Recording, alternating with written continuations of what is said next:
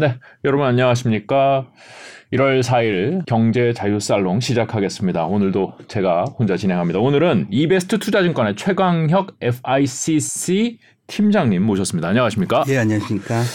FICC 팀장님이라고 제가 소개를 해드렸는데 예. FICC가 뭔가요? 어, FICC는 이제 주식에서 얘기하는 주식을 빼고 네. 증권사에서 투자하는 거 나머지 매크로 부분 그러니까 fixed income이라는 채권하고 네. 그다음에 currency라는 환율 부분 네. 그다음에 commodity라는 원자재를 다루는 부분 아. 분야라고 생각하시면 될 것 같고 네. 여기에 이제 환율이나 이런 걸 하다 보니까 경제도 같이 하는 팀이라고 보시면 될 것 같습니다. 소위 말해서 이제 거시를 보시는 그렇죠. 전문가시군요. 거시- 거시 팀장님. 예. 그럼 주식은 안 보세요, 아예? 어, 주식은 저는 지금은 이제 자료 내거나 이럴 땐 잘 안 보는 편이고 네. 원래 하던 보직이 매크로 전략 쪽이라서 네. 그래서 매크로 관련된 주식이나 산업 쪽은 보는 편입니다. 섹터 정도, 예. 국가나 sek터 이런 정도 큰 그림을 보신다. 예. 이렇게 이해를 하면 되겠죠. 예.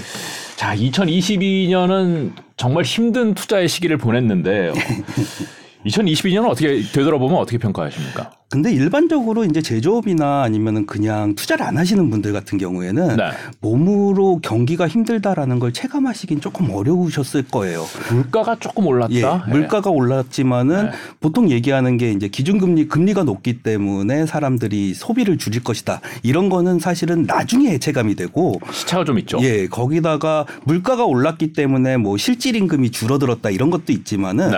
그런 것들도 사실은 아 내가 평상시에 생활하는데 체감이 되는 부분들은 아니거든요, 사실은. 좀. 그래서 예.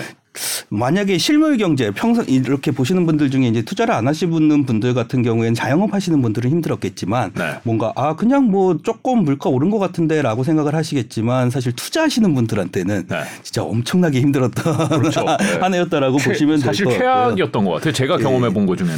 거의 요즘에 이제 2000년 2000년에 이제 서브프라임 터진 다음에 어, 네. 투자를 시작하신 드- 분들한테는 최악의 한 해였다라고 보시면 될 것 같습니다. 그렇죠. 그래서 특히나 요번 같은 경우에는 단순히 주식이 무너졌다라는 부분이 아니라 네. 어 투자가 좋다라고 그랬던 게 비트코인도 있었고 아. 거기다가 부동산도 있었고 아, 그쵸. 어, 영끌이라는 얘기도 나온 거에다가 거기다 주식까지 같이 하면서 어 서브프라임 이전에는 보통 부동산 투자를 4, 50대 분들이 하셨는데 네. 지금 같은 경우에는 20, 30대가 많이 하셨거든요. 그렇죠. 젊은 그래서. 젊은 투자자 분들이 굉장히 당황하실 수 있는 음. 그런 한 해였다라고 보시면 될 것 같아요. 그러고 생- 돌아보니까 다 내렸네요, 진짜로. 비트코인도 내리고 뭐 부동산도 내리고 주식도 내리고. 그렇죠. 이게 어, 특별한 경우긴 한데 네. 시장에 돈이 굉장히 많아졌다가 그 돈이 줄어드는 과정에서 음.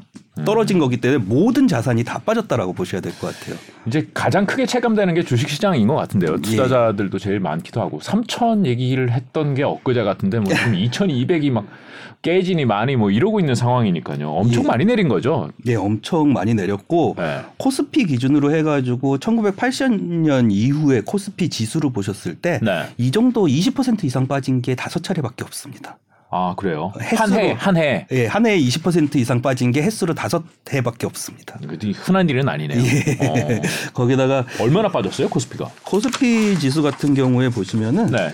자료가 있네요. 예, 아 여기 뭐가 많아가지고 정확하게는 지금 거의 맨 네, 밑에 쪽에 자세히 보셔야 될것 되는데. 같은데 네. 저 밑쪽에 보시면은 코스피 지수 빠진 게 어, 저도 지금 숫자가 마이너스 24%네요. 예, 24.9% 빠졌다라고 생각하시면 될것 그러니까 같아요. 왼쪽으로 그래프가 그려져 있는 게 빠진 거고 이제 오른쪽에 오른 건데 연한 그림은 연한 그림이 2019년에서 21년 그러니까 아, 코로나 거. 터지고 좋았을 때. 아, 네. 예, 그, 그 코로나 터지고 좋았을 때 얘기고 그다음에 왼쪽에 이제 마이너스로 들어간 게 자, 올해 아 작년 에 얼마나 빠졌었냐라는 음. 부분인데 사실 저거 보시면 특징이 딱 나오는 게 사실 러시아는 좀 제외하셔야 되니까 우리 러, 러시아랑 별로 차이가 안 나는데요. 저 나스닥, 베트남, 네. 코스피, 대만 이렇게 보시면은 음. 저게 의미하는 게 2019년에서 2021년 사이에 네. 돈이 들어오면서 왜 그 성장주 네. 아니면 IT 네. 이런 것들이 많이 올라갔었는데 네. 그런 것들이 시장이 돈이 줄어들면서 빠지기 시작하니까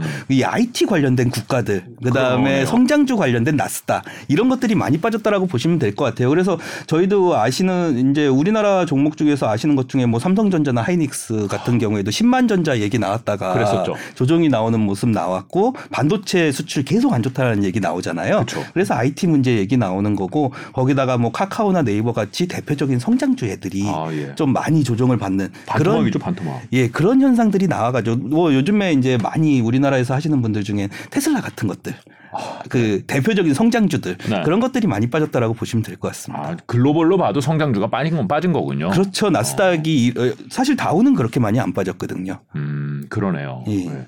근데 이렇게 많이 빠졌으면은 좀 싸진 거 아닌가요, 이제?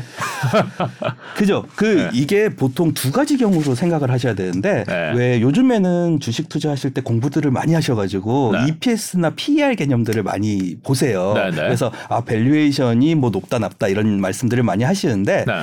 PER이나 EPS 같은 경우에는 보통은 주가가 좋아질 때 음. 아니면 안정적일 때 음. 아, 이, 이 정도 valuation을 주면은 여기선 싸니까 사도 된다 이렇게 개념을 많이 하시고요.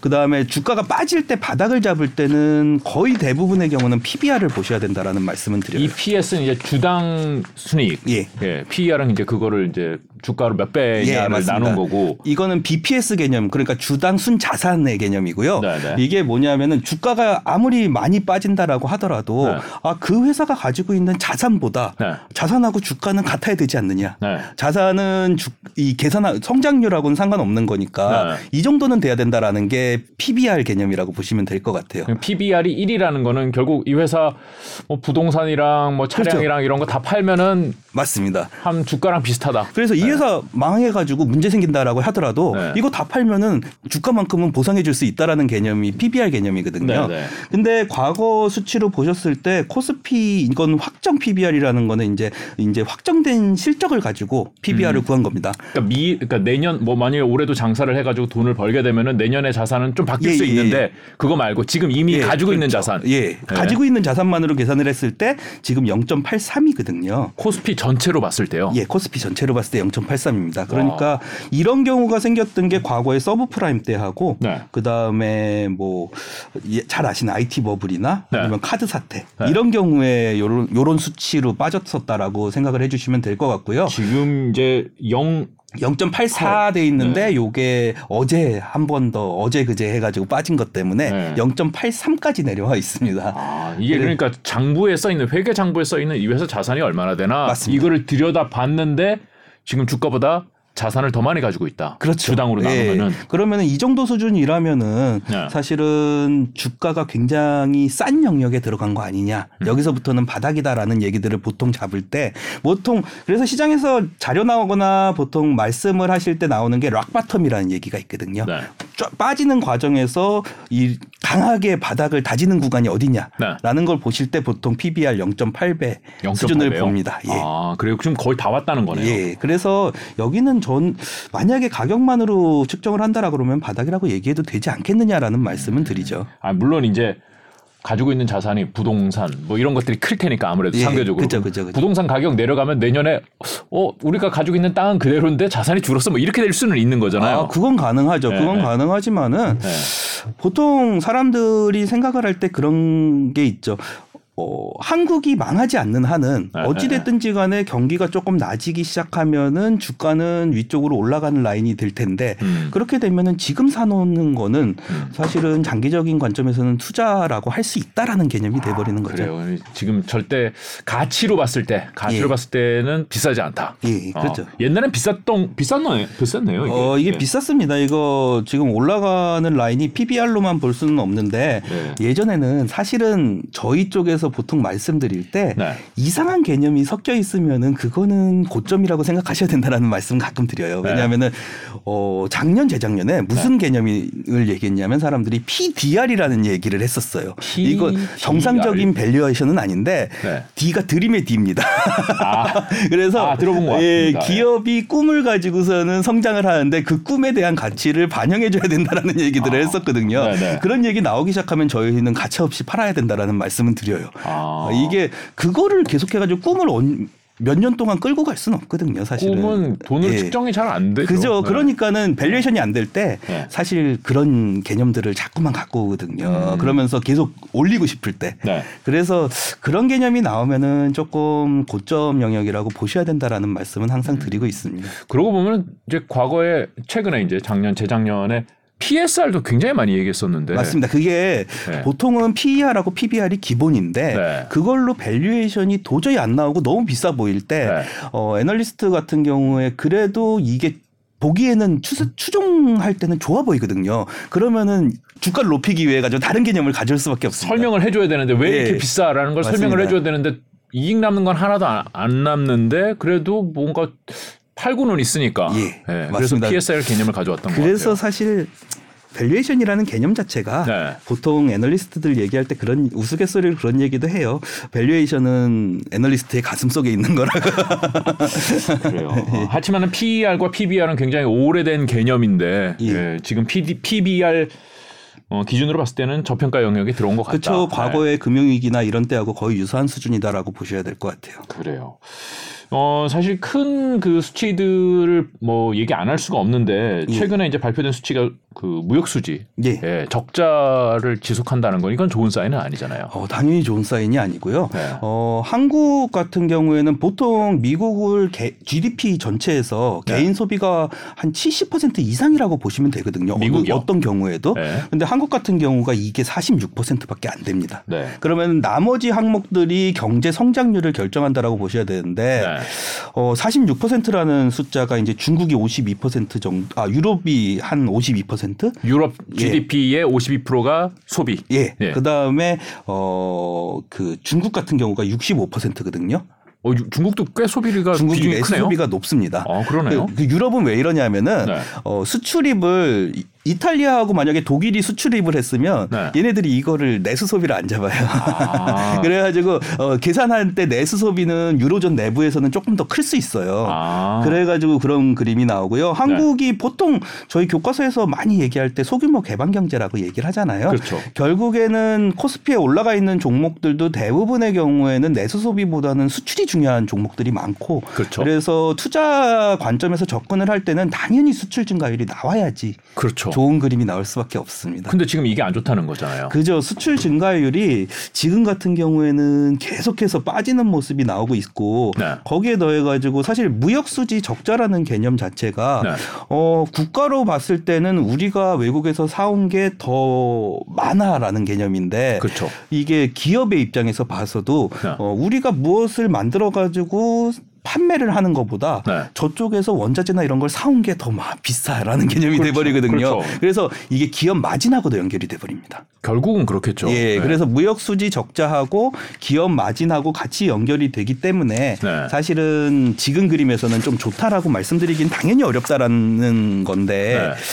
그나마 긍정적인 부분이 있다라고 하면은 요번에 발표된 것 중에서 그래도 수출 증가율이 생각보다는 조금 반등이 나왔어요. 마이너스긴 한데. 아, 마이너스죠. 예, 마이너스 긴 한데 반등이 조금 나왔었고요. 아, 그러니까 하락률이 좀 축소됐다. 뭐 이런 그렇, 이런 그렇게 보셔야 되죠. 네. 그리고 거기다가 무역 수지 같은 경우에도 보시는 것처럼 네. 어, 바닥에서 이제는 조금 반등 나오는 그림은 나오고 있거든요. 아, 추세로 보면은 그럴 수 있다. 예, 그렇죠. 이게 왜 그러냐면은 에너지 가격이 높아졌던 게 굉장히 큰 문제였었거든요. 아, 그렇죠. 우리가 수입이 많았 수입액이 이제 컸던 거는 에너지가 상당히 많죠. 예, 맞습니다. 네. 거기다가 이제 에너지라는 게 당연 석유만 있는 건 아니라 네. 원유에다가 LNG에다가 석탄에다가 이런 것까지 다 포함이 돼 있기 때문에 네. 요 가격이 많이 올라갔던 것들이 분명히 무역 수지 적자에는 반영이 많이 됐고요. 네, 네. 어, 지금 뭐 WTI 기준으로 보시면 한 80불 정도 되고 있는데 네. 내년 같은 경우에는 왜그 2023년. 2000, 아, 올해 같은 경우에 1, 2, 3월을 보시면 네.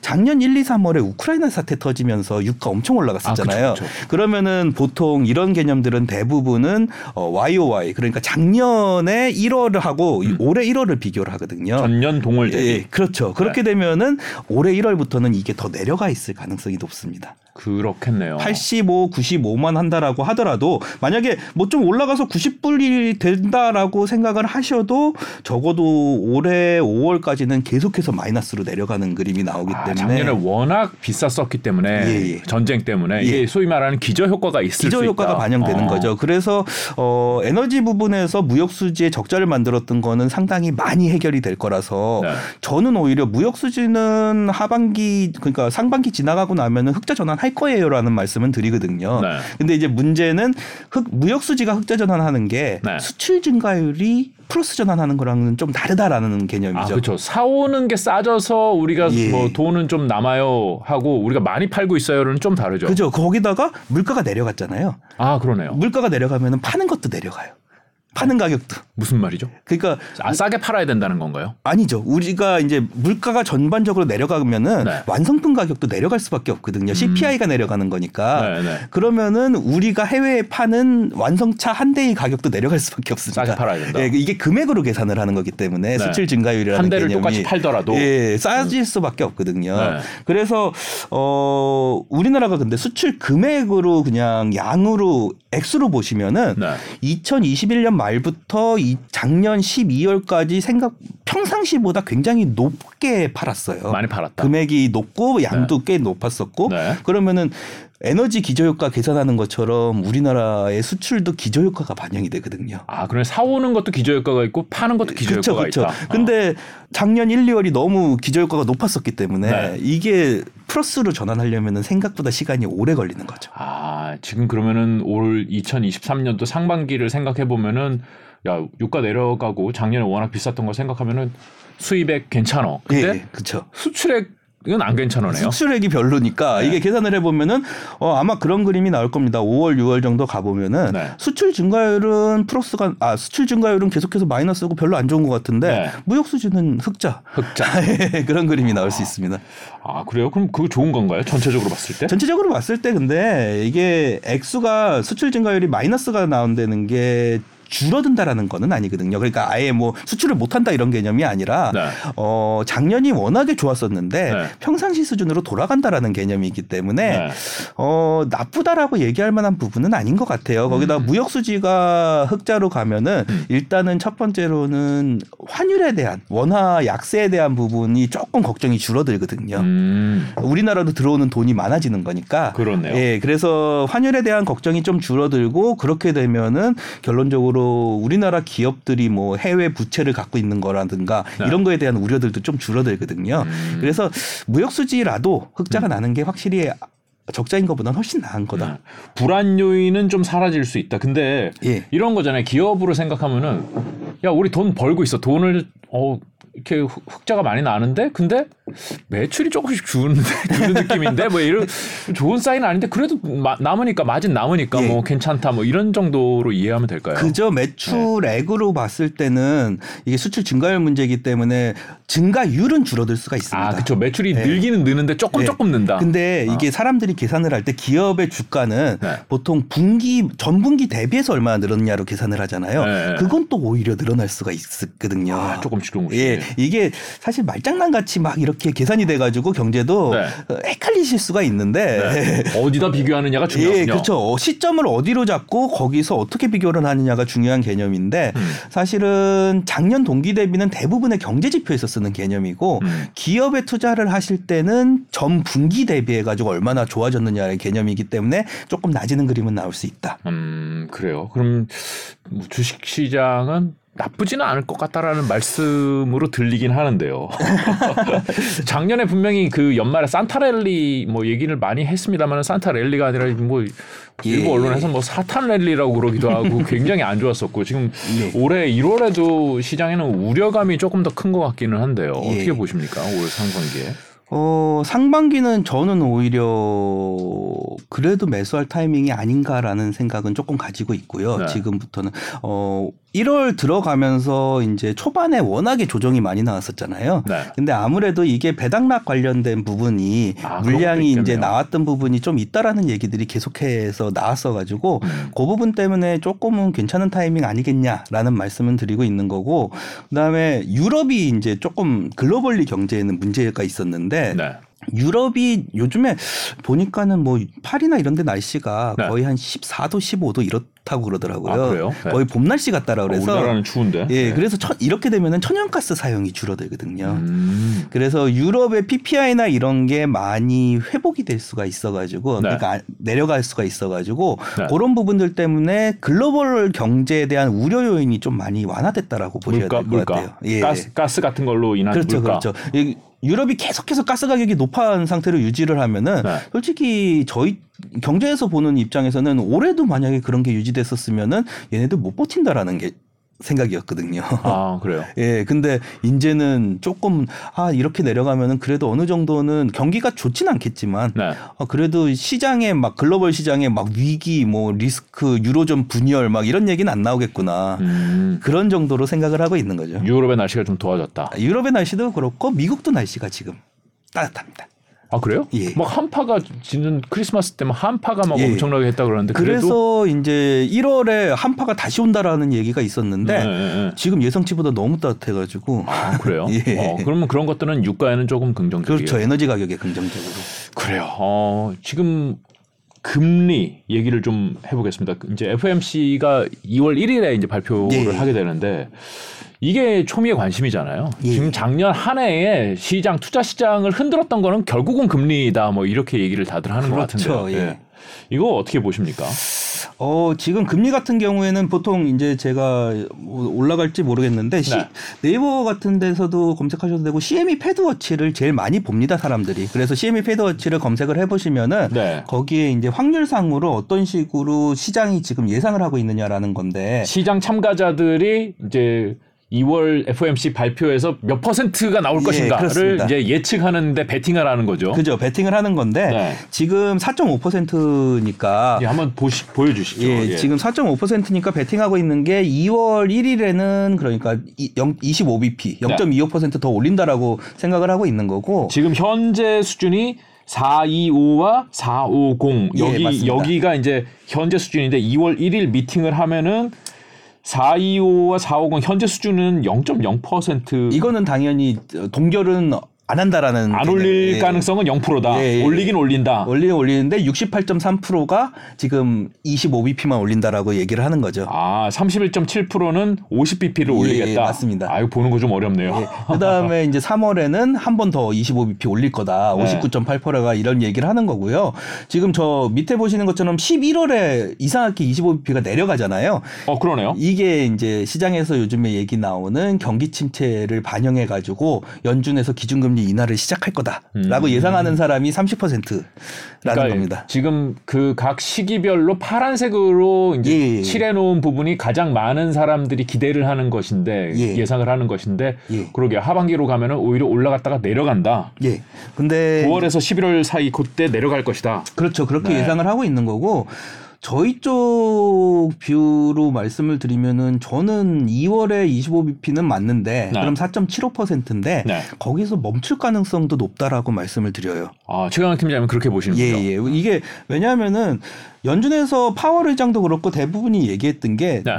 고금리를 상당 기간 유지할 수 있다라고 얘기를 한 거지 네. 기준금리 인상을 상당 기간 유지한다라고 얘기를 한 게 아니거든요.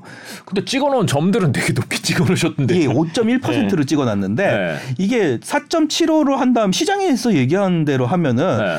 연준에서 4.75로 만들고 5%를 만든 다음에 네. 경기가 안 좋을 것 같으니까 다시 4.75로 내릴 거다라고 얘기를 하는 건데 네.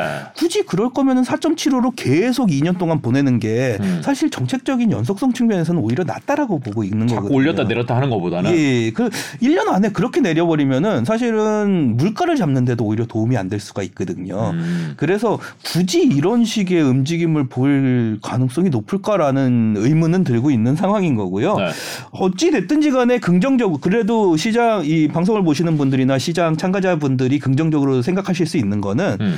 최대가 5%라고 생각하는 사람이 굉장히 늘었다. 그러네요. 다 예. 지금 오, 그러니까 언제가 됐든 지금 2023년도 뭐 언제 FOMC가 됐든 5%를 넘어갈 것이다는 그렇게 많지 않은 거예요. 예, 이게 그 작년에 심각하게 될 때는 네. 5.5%막 6%막 이랬었거든요. 그렇죠. 근데 이게 5%에서 이제는 그래도 한 5% 수준이면 멈추겠지라는 생각이 많아졌다라는 게 음. 시장에선 긍정적인 부분인 거죠. 왜냐하면 이거를 그대로 따라간다라고 하더라도 네. 어, 여기서 25bp 두 번 더 올리는 걸 가지고 주가에 이제는 그럼 반영 끝난 거 아니냐? 라는 생각을 할 수가 있는 거죠. 그 생각이 더 먼저 들겠네요. 예, 예. 어. 그래서 이게 긍정적인 부분이다. 지금 한 번 두 번은 25bp씩 올리더라도 어 50이 아니네. 예. 이게 더 심리적으로는 크다는 거군요. 예, 심리적으로는 이제 거의 마무리 단계에 들어갔다라는 생각이 더 강할 겁니다. 음. 하지만은 이게 또 인하되는 거는 지금 뭐 연말에 예. 25bp씩 인하될 거라고 보는 시각이 좀 있기는 합니다만은 그거는 또 연말 돼봐야지 알겠죠. 어, 연말 돼봐야지 아는데 네. 이거는 그 상황 자체에서는 네. 진짜 좋은 건지는 저는 헷갈리는 게 네. 이게 경기가 많이 안 좋아야지 여- 인하할 거거든요. 아 그런가요? 그러면은 인하한다라 그러면은 아 경기가 안 좋을 거라고 예상을 하는 건데 네. 물가가 잡혔으니까 인하한다 이거 아닌가요? 물가가 잡히려면은 네. 연준은 기본적으로 목표 수치를 CPI를 2%로 잡아놓고 있거든요. 이걸 네, 네. 바꿀 생각이 없다라고 자꾸만 얘기를 해요. 네. 근데 아무리 낮게 예상치를 낸다라고 하더라도 어, 올해 말이면 한 3% 정도 진짜 낮아진다라고 물가를 보면은 완전히 2%까지 낮추지는 못할 것이다. 예, 예. 네. 그러면은 어, 어느 정도는 현재의 금리를 계속해서 유지해 나간다라는 개념인 거거든요. 음. 근데 이렇게 인하로 갑자기 돌아선다라는 개념은 네. 어, 시장에서는 경기 침체 때문에 인하할 수밖에 없을 것이다라고 얘기를 하는 거고요. 음. 어, 채권 투자, 이제 채권 구루들이 이런 얘기들을 조금 해요. 그래서 어 연준이 생각하는 것보다 경기 금리 인상으로 인한 경기 침체 효과가 굉장히 클 거고 네. 그걸로 인해 가지고 연준이 기준금리를 인하할 수밖에 없을 것이다라는 얘기들을 좀 하고 있습니다. 음. 이게 대표적으로 미국만 그런 게 아니라 우리나라 같은 경우 한국 같은 경우에도 이제 어 노무라 증권에서 예상하는 게 네. 한국이 올해 경제 성장률을 마이너스 1.3%로 예상을 했더라고요. 2023년도 하이너스 한국이 마이너스 성장한다고요? 예, 그러면서 기준금리 인하를 125p 그러니까 어 1.25%를 내릴 것이다라는 예상치를 노무라가요? 보, 예, 보고서가 나왔었거든요. 걔네는 왜 기분 나쁘게 그런데요? 그래서 네. 저희도 어그 그 자료는 진짜 깜짝 놀랐어요. 그 정도까지 세게 보는 거는 처음이었었거든요. 네. 그래서 어 그러니까 그거랑 비슷하게 기준금리 인하라는 개념은 음. 사실은 지금 상황에서는 경기가 안 좋아질 거다라는 거를 굉장히 세게 본다라고 보셔야 돼요. 아, 내릴 때도 조심해야겠네요. 만약에 그죠? 내려. 그죠. 만약에 겨- 주가가 좋아지는 기준금리 인하라고 하면은 네. 어, 경기가 약간의 위험 신호가 나오면서 경기가 침체가 들어갔을 때 네. 이런 수준이 아니라 사실은 왜 예전에 이제 서프라임 때나 이런 것처럼 네. 쭉쭉쭉쭉 내려주는 그 그림이 나와야지 이제 주가는 그렇게 반응할 수 있습니다. 그래요? 예. 그러면 지금 상황에서는 뭐 상반기 이 만약에 이 흐름대로 올- 간다면은 금리 인상은 한 번 내지 두 번 그리고 쭉 유지 뭐 이러면 괜찮은데 쭉 유지하다가 내린다 그러면 어 이거는 좀 그렇죠. 주가 측면에서도 안 좋다는 그때 코멘트하고 경기 상황을 보셔야죠. 아 그래요. 예. 그 결국은 올해는 그 FOMC를 금리를 언제 올리느냐 얼마나 올리느냐가 포인트가 아니라 혹시 내리지 않는가. 그죠. 혹시 내리지 않느냐라는 거하고 음. 뒤쪽에 이제 코멘트를 어느, 어떤 식으로 해줄 것이냐라는 음. 부분이 굉장히 중요하다라고 보시면 될 것 같아요. 네. 최근에 기사 나온 것 중에 이제 FOMC 위원들 아 우리가 진짜 미국의 예. FOMC 위원들까지 우리가 챙겨야 되나 싶기는 한데 예. 뭐 위원들이 좀 바뀐다고 뭐 그래서 그런 기사가 났던데 좀 비둘기파들이 많이 들어와서 금리가 좀 완화적일 것이다 중앙은행이 뭐 예. 이런 얘기를 하는 기사도 보긴 했는데요. 아까 보셨던 그 5%까지밖에 못 올릴 것이다라는 거에 네. 조금은 반영된 것 같아요. 아. 아, 이거 바뀌는 게 조금은 반영된 것 같은데 음. 사실 연준 의원이 아무리 비둘기파라고 해도 네. 일반적으로는 그 상황 상황을 보면서 결정을 내리잖아요. 그렇죠. 네. 근데 지금 아직 그래도 CPI가 7.1% 정도 상승이라고 하면은 네. 아직은 뭐 인하하자 이런 얘기가 나오긴 너무 어렵거든요. 안 그래도 그래서 높죠. 네. 예, 그래서 사실 저는 연준이 작년 초반, 작년 아 재작년 초반에 네. 뭐 물가 그렇게 빨리 안 올 것이다 얘기했던 부분도 있고 네, 그렇죠. 뭐 경기 나쁘지 않다라는 얘기했던 부분도 있고 그래서 네. 연준의 예측치가 그렇게 항상 맞지는 않습니다. 그래서 사실 헛발질을 예. 최근에 진짜로 야, 이렇게 틀려도 중앙은행장 할 수 있나 싶은 느낌이 좀 있었죠. 예, 네. 그래서 오히려 연준의 역할이라는 거는 정책적인 그 뉘앙스나 아니면은 기준금리 인상이 굉장히 잘 먹혀 들어가는 부분이 부분은 있거든요. 파워가 네. 세기 때문에. 네. 그래서 그런 것들을 조금 일관되게 유지해 주는 게 중요하다라고 파월은 생각하고 있는 것 같고 파월 의장은 네.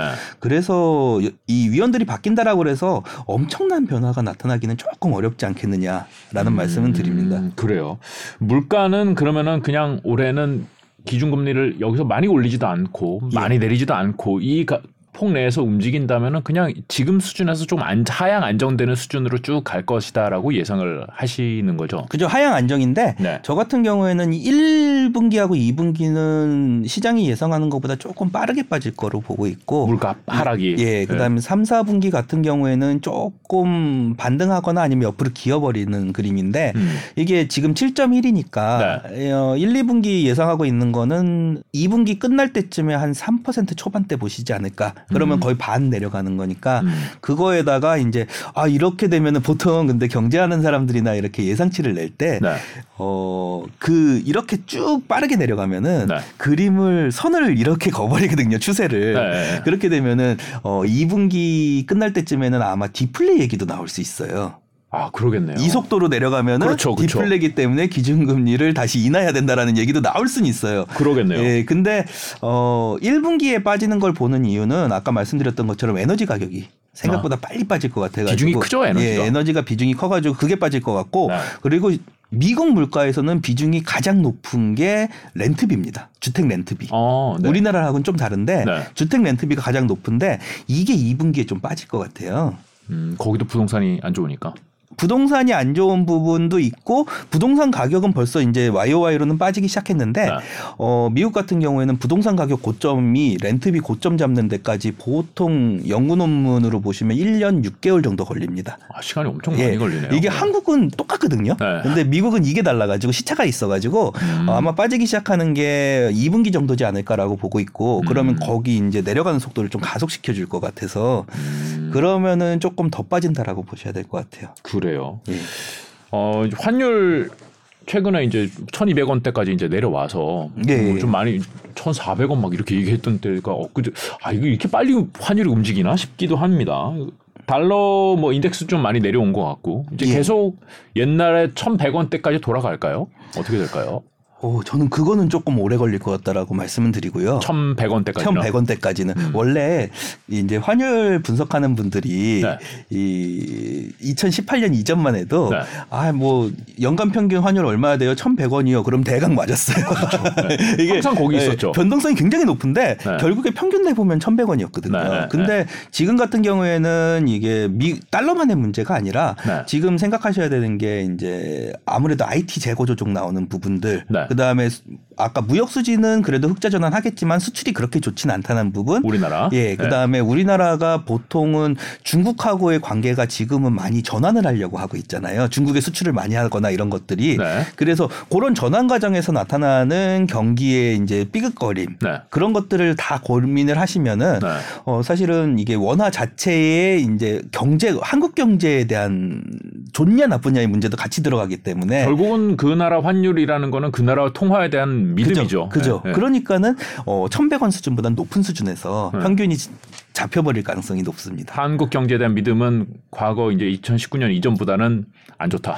그렇죠. 지금 상황만으로 보셨을 때는 네. 한국 뭐 대만도 마찬가지고 한국도 그렇지만은 지금은 경제의 시, 그 전체 틀 자체를 좀 전환하는 시점이거든요. 그렇죠. 아무래도 글로벌 공급망이라는 것 자체를 미국이 조금 바꾸고 싶어하는 그림도 있고 네. 지정학적 리스크가 완전히 해결된 것도 아니고 네. 중국하고 한국의 관계도 조금은 변, 변화되는 시점이고 네. 그렇기 때문에 그 라인에서는 한국이 약간의 변동성은 더 올려야 될 것 같아요. 그럼 여기서 다시 1,300원대로 올라갈 수도 있다고 보시는 거예요. 어, 1,300원대는 가능할 걸로 보고 있고요. 네. 어, 2022년 그러니까 작년 같은 경우가 굉장히 특이했던 해가 네. 원래 달러 인덱스하고 원 달러 환율 같은 경우에는 상관계수로 보시면 한 0.45 정도? 그러니까 달러가 움직이는 거를 어 달러가 움직여 높아졌기 때문에 원 달러 환율이 올라간다라는 게 한 45% 정도가 설명을 했었어요. 음, 그러니까 달러 인덱스라는 거는 달러에 대해서 이제 주요국의 통화 대비 예. 그 환율들을 이제 가중 평균 해 가지고 이제 그렇죠, 내는 건데 그렇죠. 거기에 원화는 안 들어가죠. 원은 안 들어가죠. 어, 원- 예. 원화는 주요 통화가 아니기 때문에 달러 인덱스에는 안 들어가는데 그 달러 인덱스가 올라가면은 원 달러 환율도 올라가야 되는데 원래 올라가 닿는 게 당연한 건데 네. 그게 한 45% 정도의 영향력을 가졌었거든요. 음, 별로 관계가 크지는 않았네요. 그렇게 엄청나진 않았습니다. 네. 근데 지금 작년 같은 경우에는 이게 0.97까지 올라가 있었거든요. 뭐 거의 예. 달러 인덱스 올라가는 만큼 우리나라 환율도 올라갔다. 뭐 이렇게 봐야 되는 거네요. 그렇죠. 그래서 네. 재밌는 그림이 작년 그림 그려보시면요. 네. 달러 인덱스하고 원달러 환율하고 똑같이 움직여요.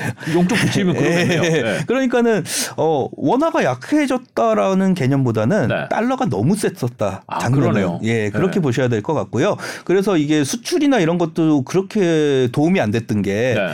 달러가 셌기 때문이기 때문에 아. 뭐 원화하고 뭐 일본, 대만 뭐 이런 나라 통화하고 비교해 보면 네.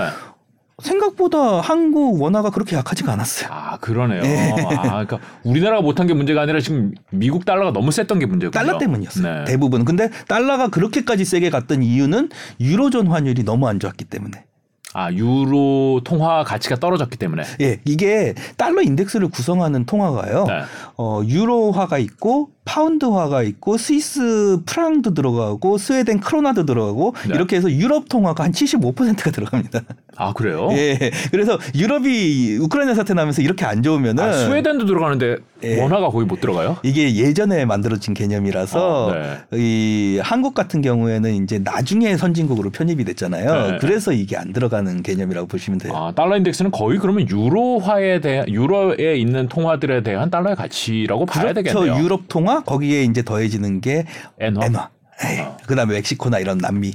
그래가지고 어 대부 그렇게 되니까 유럽이 우크라이나 사태 때문에 안 좋으니까 네. 달러가 더 세게 가버린 거죠. 아 그러네요. 예. 유로 통화의 약세가 예. 상대적으로 달러의 강세를 불렀다 이렇게 해석하면 되겠네요. 그렇죠. 그래서 아까 말씀드렸던 것처럼 유럽이 날씨가 따뜻하면은 달러도 좀 빠질 수 있다.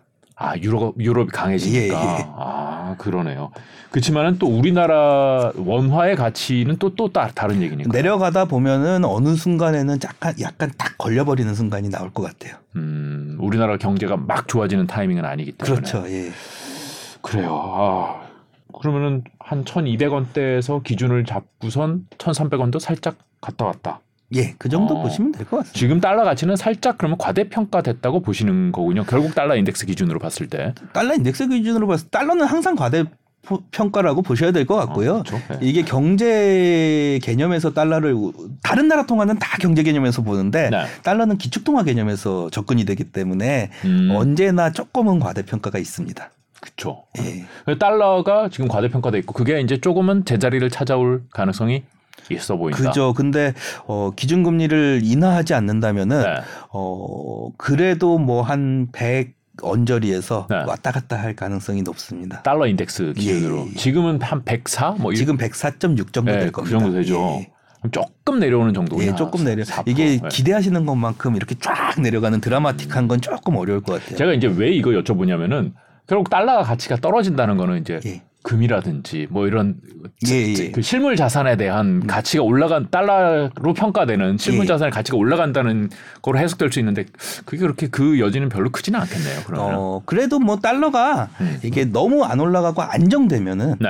그 안정성을 바탕으로 해서 그 다음에 이제 실물 가치에 대한 디스카운트 요인들은 사라지는 거겠죠. 음, 디스카운트 요인이라는 거는 그러니까 뭐 달러가 올라갈 수 있는 위 리스크를 아. 반영한 요인들이나 아, 예. 올라갈지도 몰라. 야, 예. 달러 비싸질지도 몰라라는 예. 걱정은 좀 줄어든다. 그렇죠. 작년 네. 같은 경우에 네. 달러가 많이 오를 수 있다라는 개념들이 있었잖아요. 네, 네. 그런 것 그런 것 때문에 원자재에 접근을 못하던 것들은 아. 이제는 사라지겠죠. 아, 그렇군요. 그러면 원자재는 조금 회복될 수도 있다고 보시나요? 지금 개념에서는 제일 좋게 보는 거는 저희 쪽 이제 원자재 애널 의견도 동일하고 네. 귀금속 쪽이 제일 낫지 않느냐라는 말씀은 항상 드리고 있는 거고요. 귀금속. 예. 네.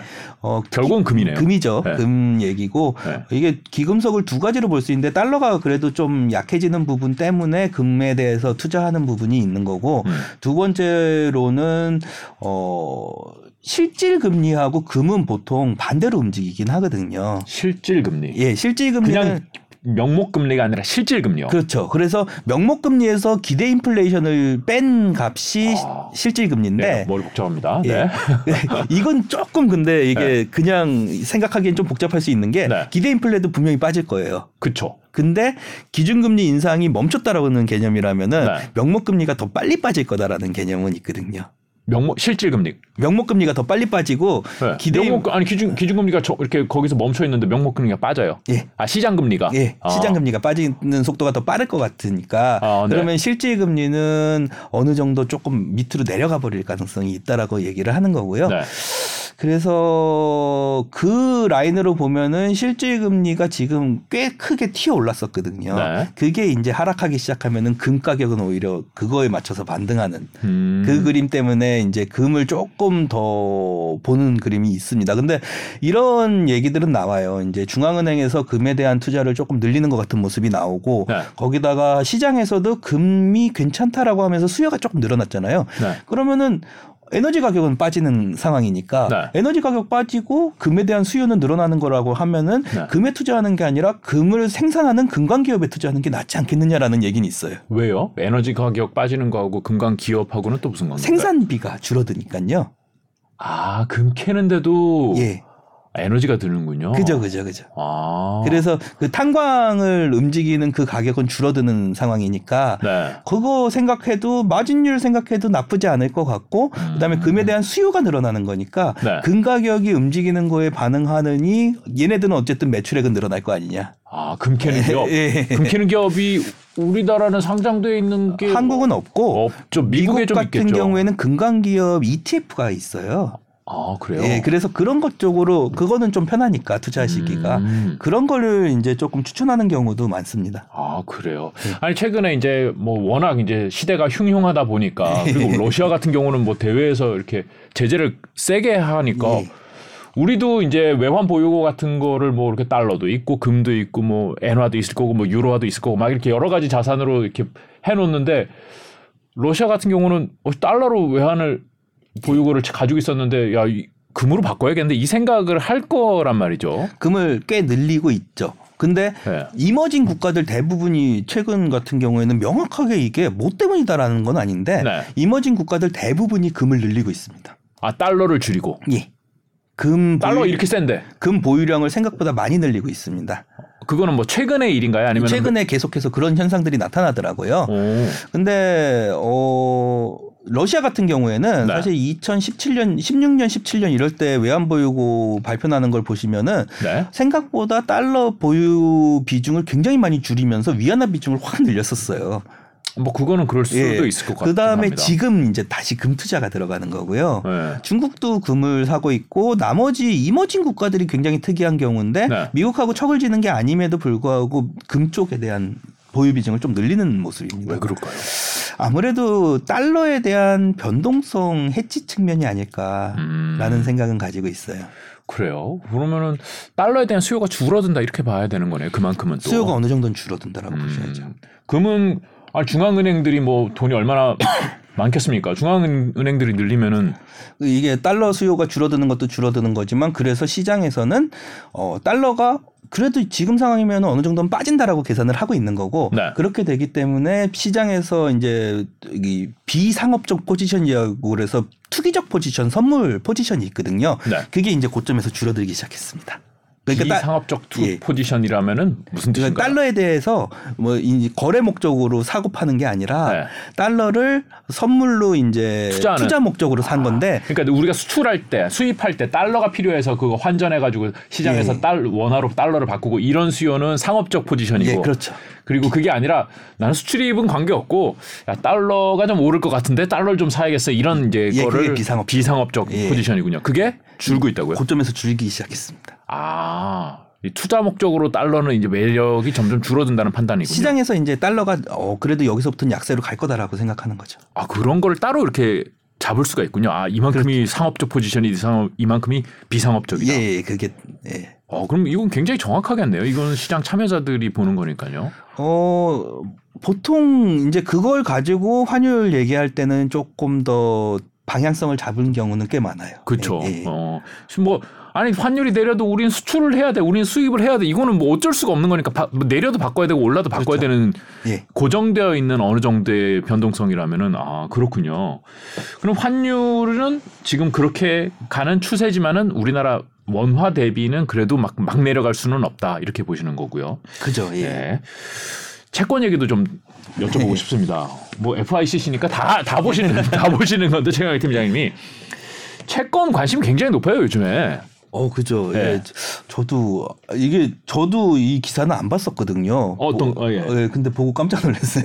채- 개인 채권 예, 개인 투자 채권, 비용이 늘었다라는 예, 기사였는데요. 예, 예, 개인 채권 예. 액수를 이 정도까지 늘었는지는 예. 몰랐는데, 근데 아마도 저게 단순히 개인이 살 수 있는 물량은 아니고, 네. 저도 이제 저걸 보고서는 깜짝 놀라서 채권 담당자하고 이제 얘기를 좀 했는데, 네, 네. 아마도 ETF나 펀드를 통해 가지고 투자하는 경우가 굉장히 크지 않았을까. 그렇게 예. 했죠. 예.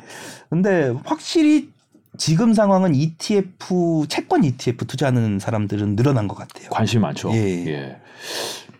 괜찮죠.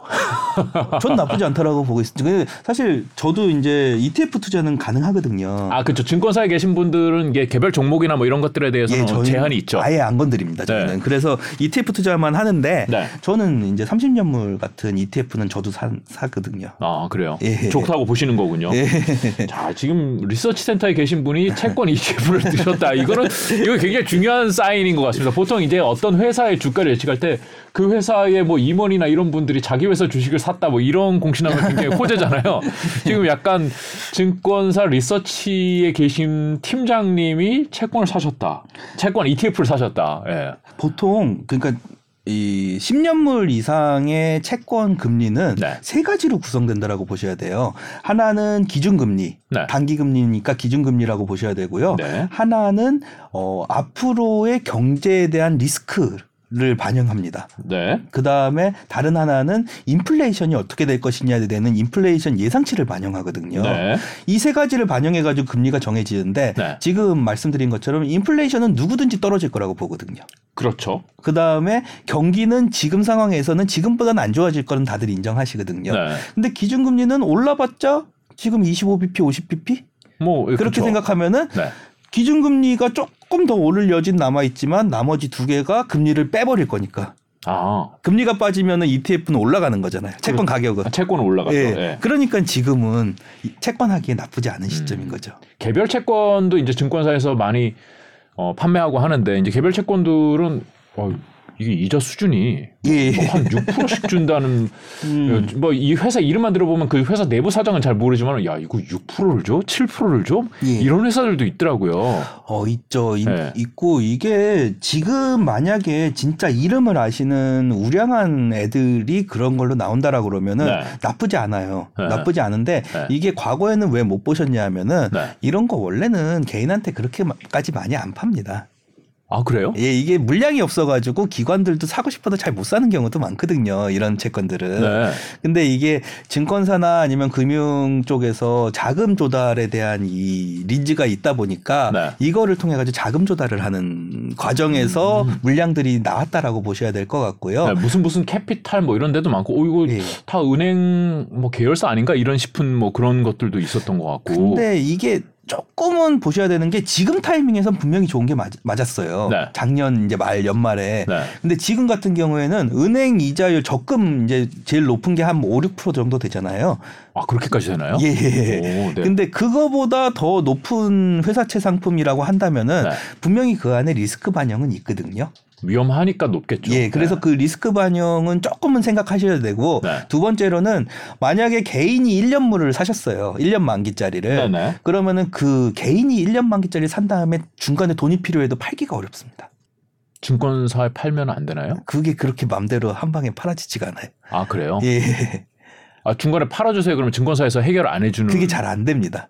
아, 생각보다 쉽지 않습니다. 아 그래요? 예, 그래서 보통은 어 할인 판매된 거 그러니까 뭐 만 원짜리면은 9천 원, 8천 원, 아 이거 기회다 네. 그렇게 사가지고 할인 판매된 걸 샀는데 보통 채권이 이제 발행될 때 만 원에 금리 몇 프로 이런 조건으로 예, 판매가 예. 되는데 만 원에 뭐 1% 이렇게 했는데 지금 금리가 2% 3% 되니까 더 올라가니까 그럼 이거는 9천 원에 팔게 뭐 8천 원에 팔게 예. 이렇게 판매가 되는 그렇게 거죠. 판매하면은 네. 1년 있다가 그거를 만 원에 다시 되팔 수는 있어요. 예, 예, 예. 그러니까 이게 손실이 나는 건 아닌데 만기가 되면은 예, 망하지만 않으면 되거든요. 예, 예, 예. 근데 문제는 중간에 팔기가 생각보다 쉽지 않습니다. 아. 그래서 제가 이제 말씀드리는 거는 대부분의 그런 것들이 아 지금 내가 회사채 중에서 아 어느 정도 수준이 되는 우량 회사채 뭐 한 AA 등급 정도 네, 뭐 네. 이렇게 사고 싶다라고 그러면은 네. 차라리 ETF AA 회사채를 사시는 게 낫다라는 말씀을 드리는 거죠. 그거는 팔고 싶으면 바로 팔아 버리시면 되니까. 아, 그 개별 회사에 하는 거는 그 예. 환금성의 문제가 또 그렇죠. 있겠군요. 개별 회사 채권은 황금성의 문제가 있고 사실 투자자 보호가 되는 건 아니거든요. 이건. 그렇죠. 예, 네. 그래서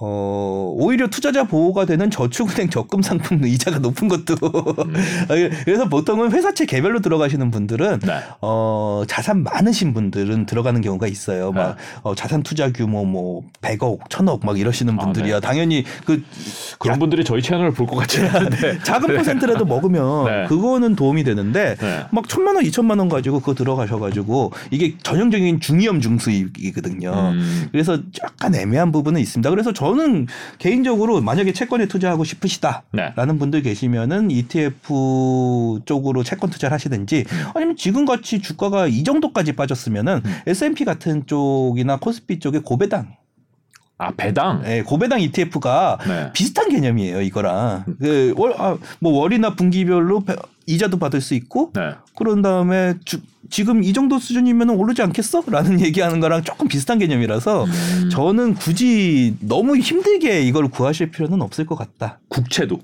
그런가요?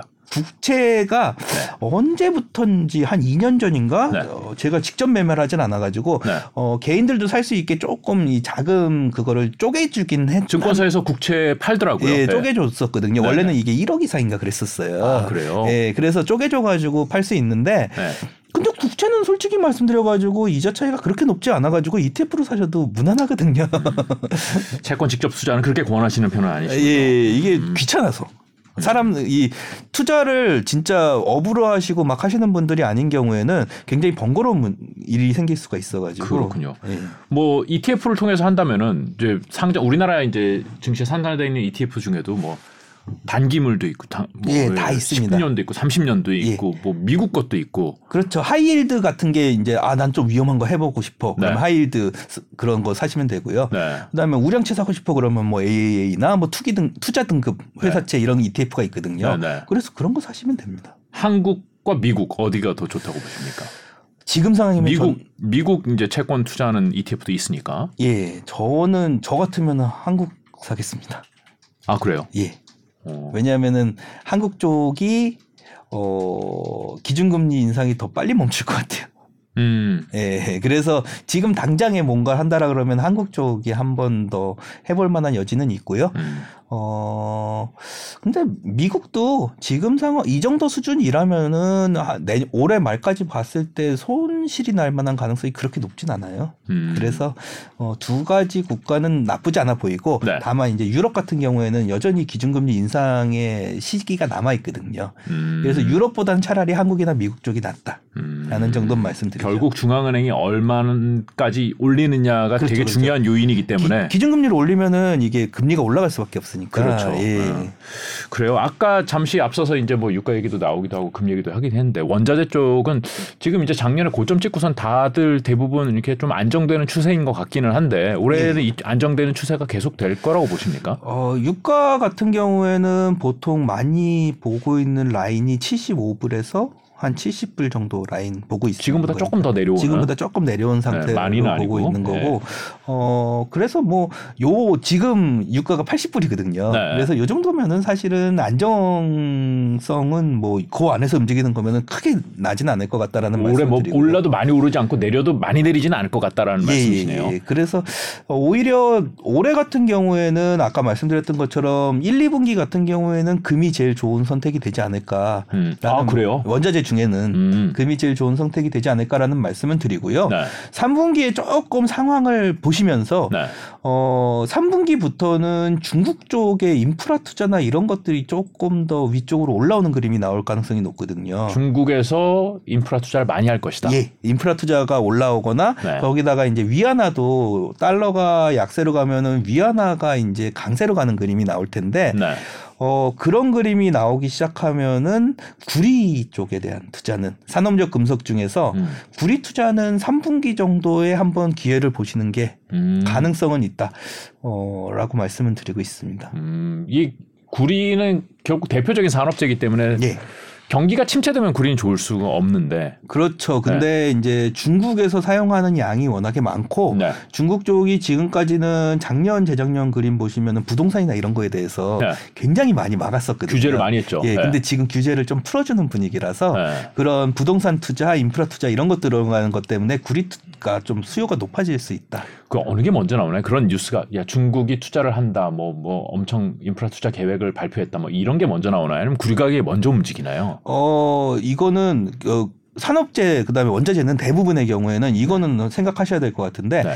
경기계 약간 후행적인 아, 금속 아, 그 애들입니다. 네. 자산 중에서. 네. 그래가지고 어 주식처럼 네. 아 이거 바닥인 것 같으면 미리 사가지고 음. 이 바- 주가가 먼저 선행하고 음. 이런 그림이 아니라 경기가 괜찮아지는 모습이 나오면서 그 뒤를 따라가지고서는 원자재가 음. 움직이거든요. 그래서 원자재 투자하실 때는 어 경기에 대한 그 산업재나 이런 원자재 투자에서는 절대로 먼저 움직이실 필요 없습니다. 음, 상황 먼저 보시고 음. 아 조금 올라가는 것 같은데 그러면 그때 사시면 됩니다. 아, 덤빌 필요는 없다. 예. 예.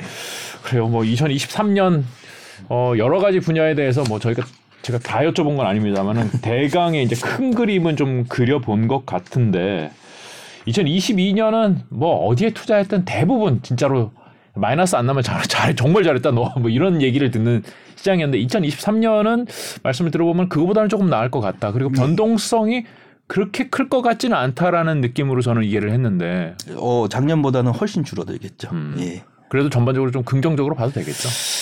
어, 조금 이제 걱정하고 있는 거는 네. 시장에서 보고 있는 그림이 전부 다 상저하고에 몰려버렸어요. 상저하고 예, 그래서 올해 1분기 안 좋고 네. 1분기에 딱 안 좋아져 가지고서 2분기에 바닥 찍고 네. 3분기, 4분기 이제 올라가는 그림 나오면서 네. 그러면은 2024년, 25년 다시 날아간다. 랠리 나온다. 이게 지금 consensus예요. 아 지금 시장 참가자들은 그렇게 기대를 하고 그걸 있군요. 그게 제일 편하고 제일 좋은 그림이거든요. 음, 네. 근데 그게 consensus가 돼 버렸는데 걱정하고 있는 거는 만약에 1, 2분기가 좋은 그림이 나와 버리면 네. 생각보다 사람들이 아, 이제는 괜찮아졌나 보다 하고서는 들어가 버릴 수가 있거든요. 세게? 투자를 예. 네. 세게 투자가 들어갔는데 그렇게 된 그림이 나오면 3분기가 안 좋을 수가 있어요. 뭐 투자 많이 하면 3분기 좋은 거 아닌가요? 그러니까 3분기 경기가 꺾일 가능성이 있거든요. 1, 2분기에 만약에 어, 소매 판매나 소비나 이런 게 꺾이는 신호가 안 나오면은 네. 보통 소비가 안 좋아지는 거, 금리가 올라서 소비가 안 좋아지는 건 1년의 시차를 둬요. 네. 근데 미국이 작년 3분기부터 빠르게 올리기 시작했거든요. 네. 그러면 내년 3, 올해 3분기가 네. 사실은 금리 영향을 받는 시점이거든요. 소비가 위축될 수 있다. 예, 그럼 갑자기 빠져버릴 수가 있어서 네. 저는 그래서 말씀드리는 게 만약에 1, 2분기 바짝 따지고 올라가는 그림이라고 그래도 지금부터 2분기 중순까지는 사도 괜찮은 그림인 거고 음. 그럼 바닥에서 사시는 거니까 네. 그 다음에 만약에 1, 2분기가 경기가 좋아 가지고 네. 올라가다가 꺾이는 거라 그러면은 음. 1, 2분기에는 경기 좋고 주가 괜찮으니까 지, 사- 지금은 사셔도 되는 타이밍이다라는 말씀을 드려요. 네. 그래서 오히려 조심하셔야 되는 게 4월, 5월.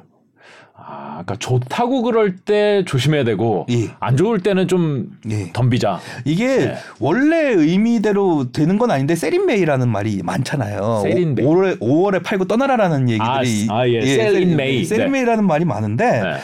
진짜 의외로 5월이 그런 라인에 걸려버릴 가능성이 있거든요. 음. 그래서 1, 2분기는 어느 정도는 투자하셔도 되는 시기다라는 말씀을 드리고 있고요. 음. 어, 만약에 조심을 하신다면은 4월, 5월경에 조금 이제 시장에서 막 엄청난 상승 얘기 나오고 막 이러더라도 네. 조금 조심하시면서 접근하시는 게 낫지 않겠느냐라는 말씀 드립니다. 자, 오, 시나리오 굉장히 구체적으로 잡아주셨습니다. 5월 조심하고 1, 2분기, 2분기 중반까지는 그래도 조금 편한 마음으로 우리가 들어갈 수 있지 않을까 이런 말씀까지 해주셨는데 그래요. 어, 여러 가지 참. 어, 다 예상을 해봤습니다. 뭐 대부분 맞았으면 좋겠고 다 맞았으면 저는 좋겠습니다만은 어, 시장이 뭐 기대만큼 아니면 기대가 좀 다르게 움직일 때마다 좀 다시 한번 모, 여, 모시고서 예, 여쭤보도록 아, 예. 하겠습니다. 오늘 나와주셔서 정말 고맙습니다. 예, 감사합니다.